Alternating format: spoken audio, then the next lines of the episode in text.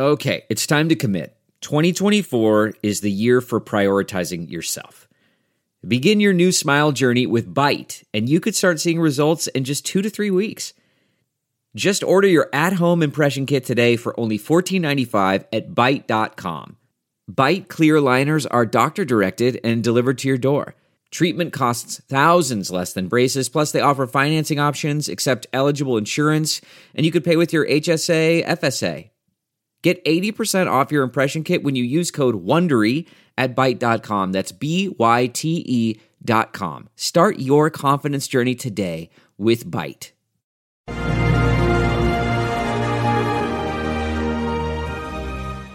Hello there, everyone. Judge Andrew Napolitano here for Judging Freedom. Today is Tuesday, April 12, 2022. It's about 2 o'clock in the afternoon on the East Coast of the United States.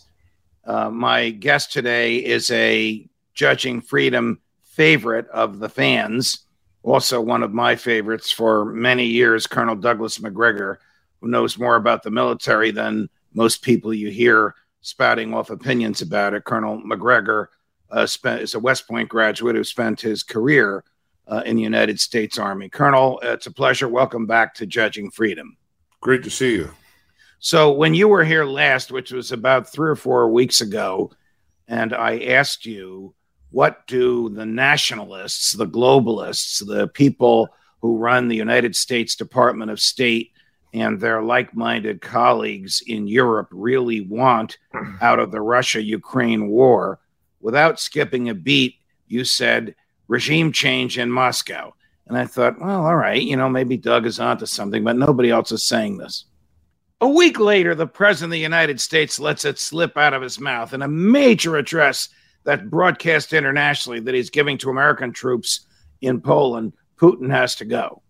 And just last Sunday, Jake Sullivan, who's the president's uh, national security advisor, told Jonathan Karl on ABC News what we really expect out of this uh, is a diminished Russian state and a diminished Russian government, whatever that means. Well, we know what it means because you put your finger on it. Are you surprised that the president made this slip? Are you surprised that Jake Sullivan, rarely slips on up on anything, said this?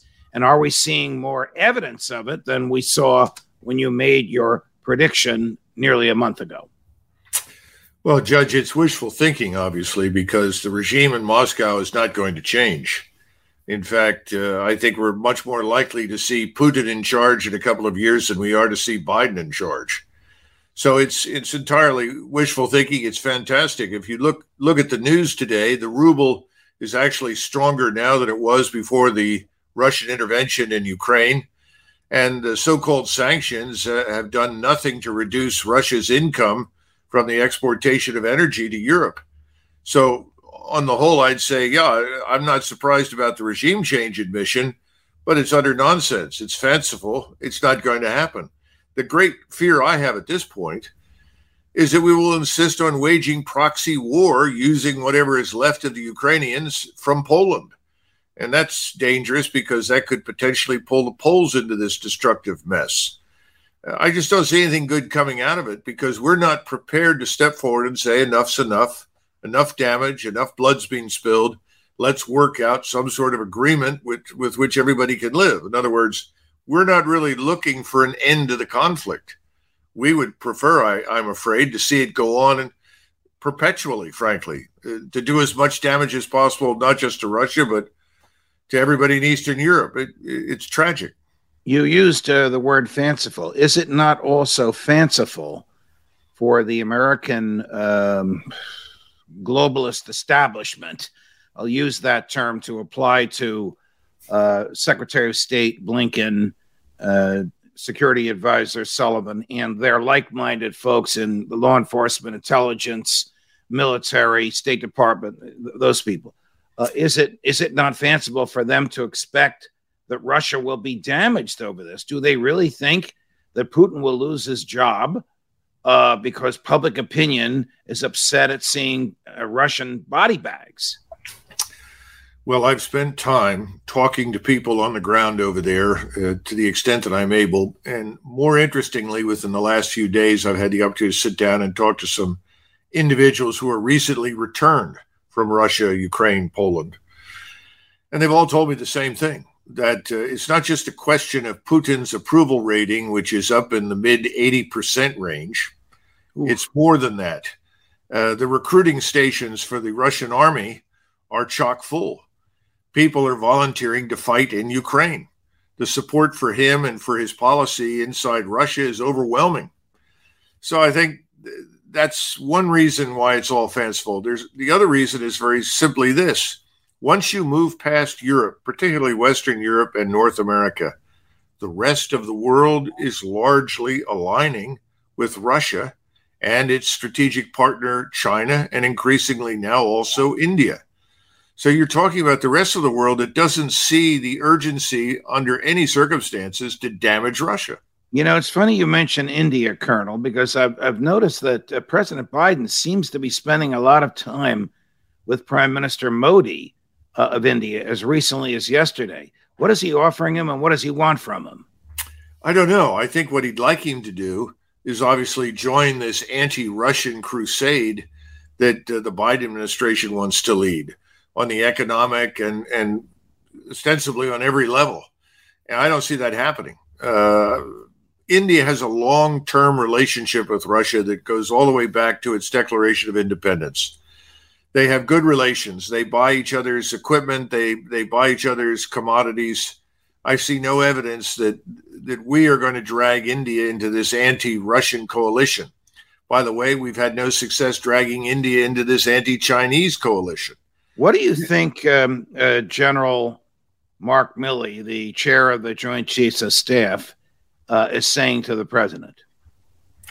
Gosh, you know, there there isn't going to be a lot of daylight between General Milley and uh, Secretary of State Blinken. Obviously, he's a an ideological fellow traveler. He's firmly in the global well, does, camp. Okay, does the does the military?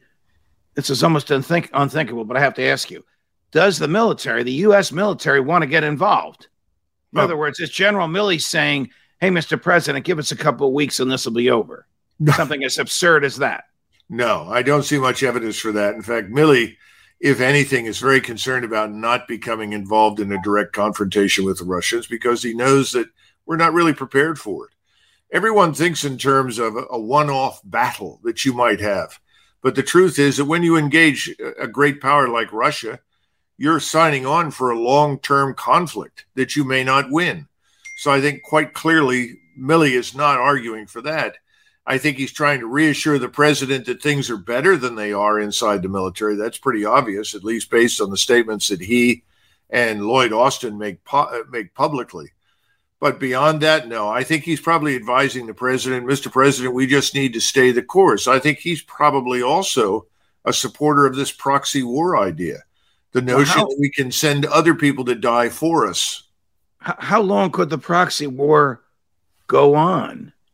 In Europe, I don't see it happening at all because I see the Germans, the Italians, all the all the West European powers, the Scandinavians, everyone is going to stand up and say no. This is unacceptable. They don't want to live in a war zone. And even though the Poles may be willing to cooperate to a point, 60% of the Polish population's electorate was polled recently, and 60% said no, we want no conflict with Russia. So there are even limits to what the Polish government can actually do. So I think the Europeans will say, no, we're not going to live in a ever widening war zone because of your determination to destroy Russia. How sophisticated is the uh, Russian army? How deep? How powerful? Well, theoretic in theoretical terms, I think they're probably the most clear-thinking people on the planet when it comes to what does or doesn't make sense militarily. And I think that their establishment, which is really designed for defense, not for offensive warfare, it's quite small. I mean, they could mobilize and put 900,000 men into the field. They haven't done that. They've kept the lid on at about 195 to 200,000 troops. And they've moved much more effectively, I think, than we're giving them credit for. It's very hard to get hard information.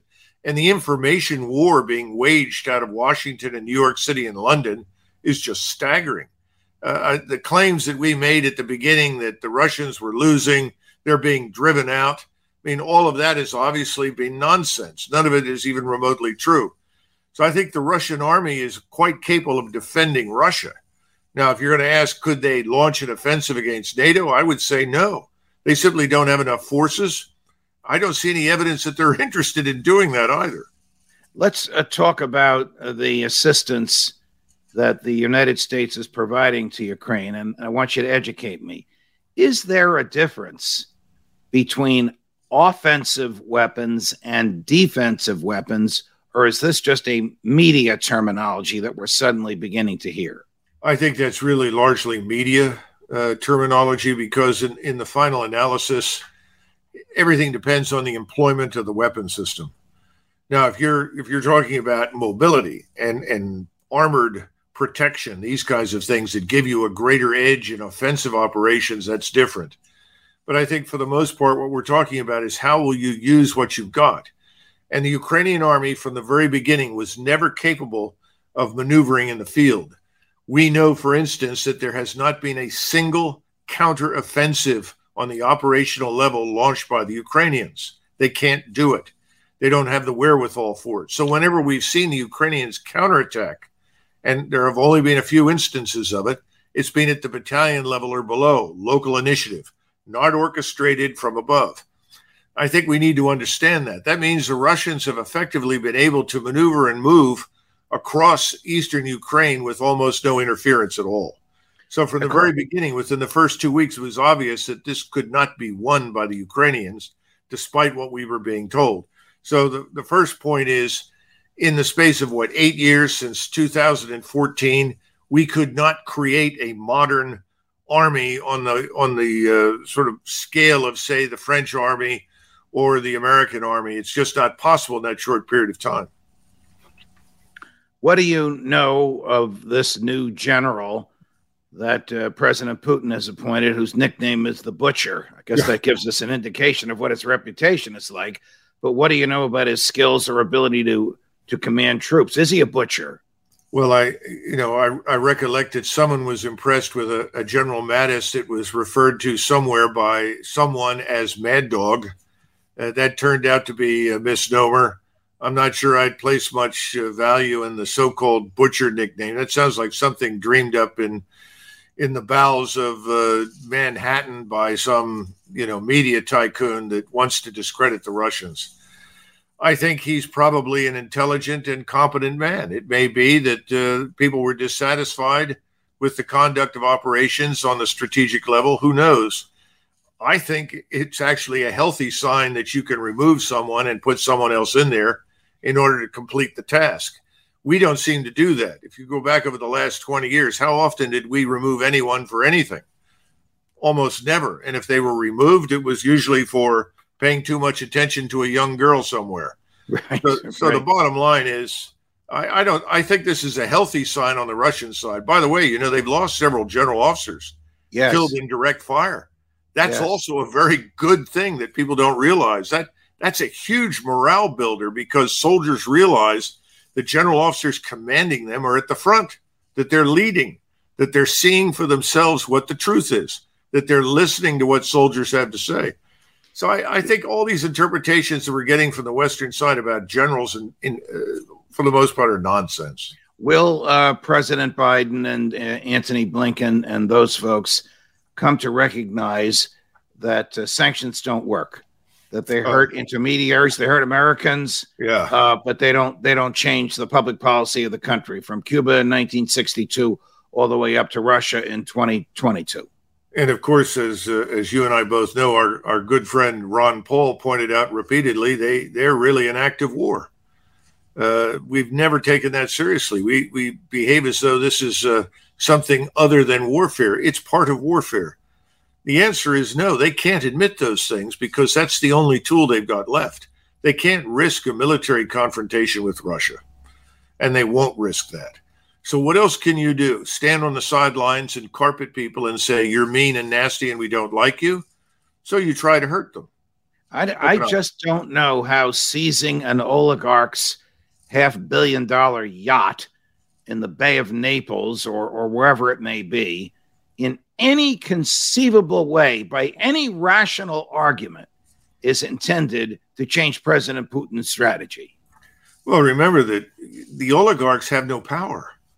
This is one of Putin's achievements. He broke the power of the oligarchs who were essentially running Russia as a fiefdom. Remember, when things fell apart, you had a small number of people who grabbed onto everything, took over the place, and sort of a, a collection of mafias. He destroyed that. So the, the oligarchs have no real influence over him. He can dispose of them as he sees fit.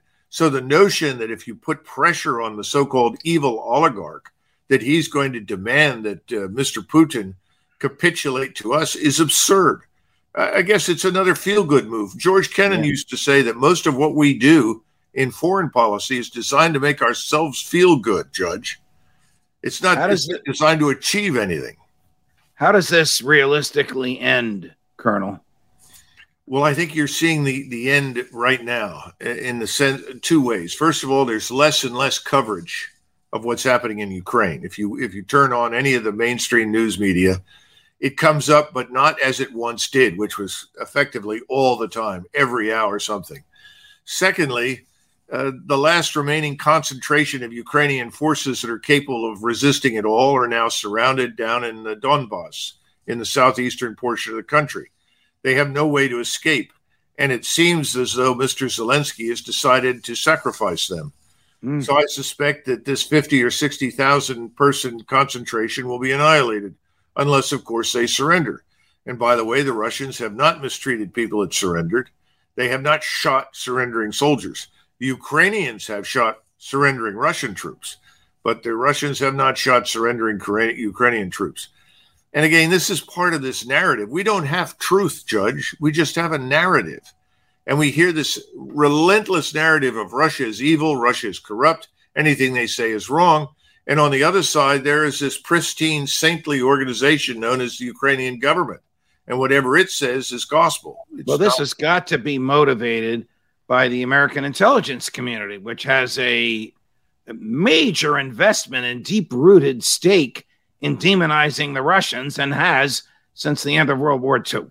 Yeah, well, it, it certainly looks that way. Uh, I, you know, I'm not part of that intelligence community. I haven't been, but if you take the trouble to read what everybody has been writing about them since Allen Dulles was in charge, it certainly seems uh, plausible that they are orchestrating quite a bit, and they have friends at MI6 in London that are equally good at it.